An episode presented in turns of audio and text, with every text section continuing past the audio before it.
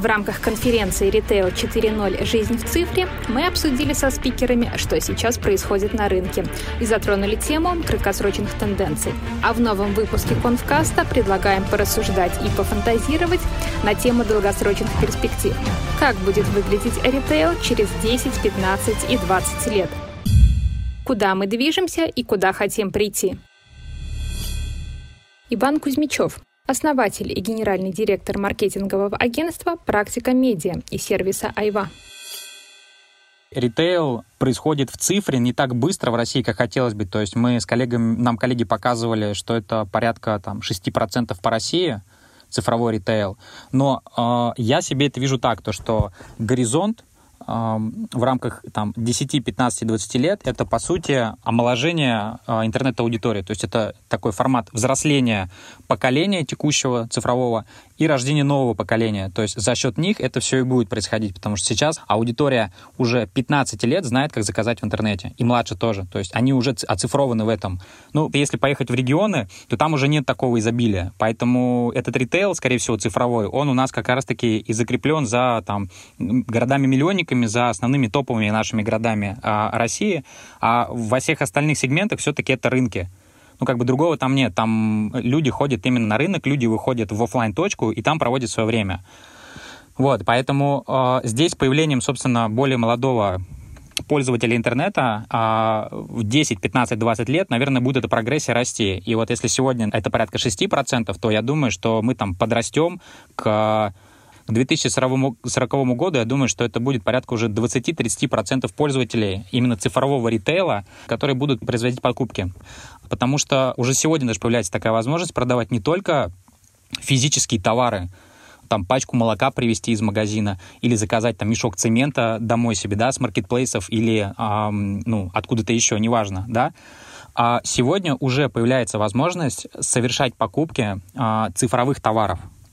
И получается, что сегодня ритейл уже превращается не только в сбыт э, продукции как бы классической, но и продукции услуг. Поэтому ритейл очень сильно расширится в зоне услуг вот этой части. Причем услуги могут быть разные, практически любые вам известные, от посещения врача, то, что это уже известно, например, там некоторые клиники, лаборатории это уже делали с маркетплейсами, Плюс, как мне кажется, появится уже ситуация а, подписки на заказы в ритейле. Вот как у нас есть подписка на iTunes или там на ВК-музыку или еще куда-то там на ivi, да, .ru, подписки все эти существуют. Такие же подписки будут именно на сервисе в ритейле, когда нам будет там раз в неделю, раз в две недели привозить определенный объем тех продуктов, которые уже систематически сам ритейл знает, то, что мы в течение там полугода у него заказывали постоянно зубную пасту, дезодорант, шампунь, сыр такой-то, секой-то, там, вино и так далее, неважно, да, что-то, какой-то потребительский наш портфель. И он будет нам это предлагать.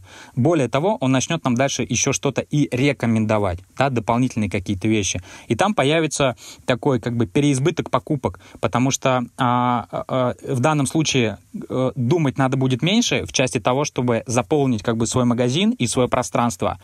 И мы перейдем уже, наверное, на формат потребления а, каких-то вот уже, вот то, что я говорил, цифровых услуг, потому что банальные услуги закрыты, и нам дальше нужно думать о чем-то более интересном.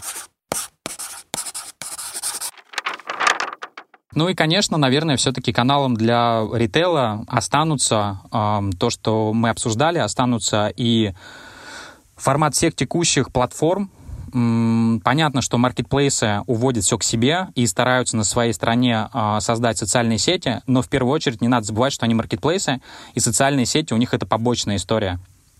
А если это побочная история, то люди все равно будут находиться первично там, где им хочется общаться друг с другом, а не там, где им хочется покупать. Потому что попытка создать социальную сеть внутри маркетплейса — это попытка создать типа оцифрованный онлайн-ритейл, куда ты приходишь, потусить, пообщаться и тут же что-то купить.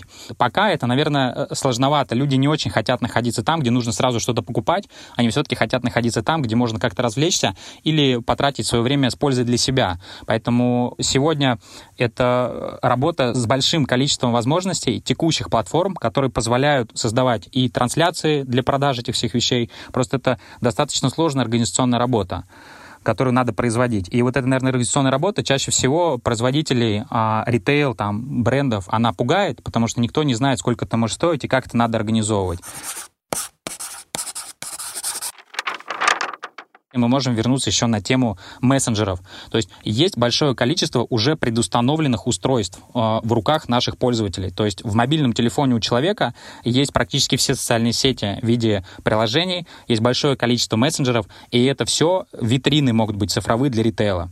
Получается, что функционала для ритейла много, и поэтому его проникновение не такое быстрое. Все идут за каким-то классическим способом в маркетплейс отдать, либо куда-то еще отдать, а функционала достаточно много, и если начать организовывать этот функционал во благо как бы именно продаж, да, то есть и в том числе во благо э, персональной коммуникации, персонального продукта для человека, то сегодня э, цифровой ритейл, наверное, с точки зрения механик и инструментов, он огромен для того, чтобы, вот, э, как мы уже обсуждали, продавать это one-to-one, -one, то есть от человека к человеку по каким-то рекомендациям.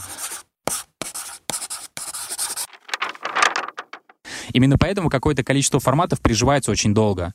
И нельзя сказать, что что-то из этого новое. Оно на самом деле все старое. Даже текущие мессенджеры — это просто старая пересылка э, писем, да, то есть, которые раньше были написаны от руки, сегодня просто это все быстрее стало, и мы стали общаться именно так. И кто бы мог сказать, что Сегодня многие отказываются от телефонных разговоров, и многие колл-центры переходят в WhatsApp, в Telegram, в мессенджеры для того, чтобы сэкономить просто на этом, увеличивать стоимость продажи, потому что люди хотят общаться. Меняется только то, что появляется цифровая связь, и сократилось расстояние за счет того, что появились технологии. А, не могу представить, какой может быть следующий формат коммуникации. Сегодня их и так очень много. То есть, не знаю, может быть, мы перейдем на азбуку Морзе через какое-то время, это будет трендом, и мы перестанем... И а, эмодзи уже, по-моему, были. То есть эмодзями мы уже обменивались, и в них там зашифрованные какие-то были послания, все в это наигрались. Поэтому говорить, наверное, о новом формате сложно. Форматы как таковые останутся, просто какие-то формы меняться будут э, суть останется та же, то есть все-таки основной правильный канал продаж, который всегда был и будет, это формат личной коммуникации. Это возможность охватить большое количество людей в доступных на текущий момент предустановленных устройствах, на телефонах миллионов людей, чтобы выйти с ним на контакт и что-то им правильно рассказать. Вот эти прямые а, трансляции и вот эта прямая активность, это прямое отношение, оно сегодня и является во главе. А все остальные форматы — это лишь способы доставки твоего сообщения. И, наверное, оно так и останется. Способ доставки сообщения может меняться, он может быть быстрым, может быть долгим, в зависимости от того, что мы хотим сделать. Но сам формат, он, он, он один и тот же, как бы он из поколения в поколение, мне кажется, остается. Это личная коммуникация, это личное отношение. И если ты сам по себе можешь рассказать человеку, зачем ему нужен действительно утюг, если у человека есть потребность в приобретении определенного товара, то использовать можно любой инструмент, который донесет твое сообщение до того, ну, то, что ему нужно.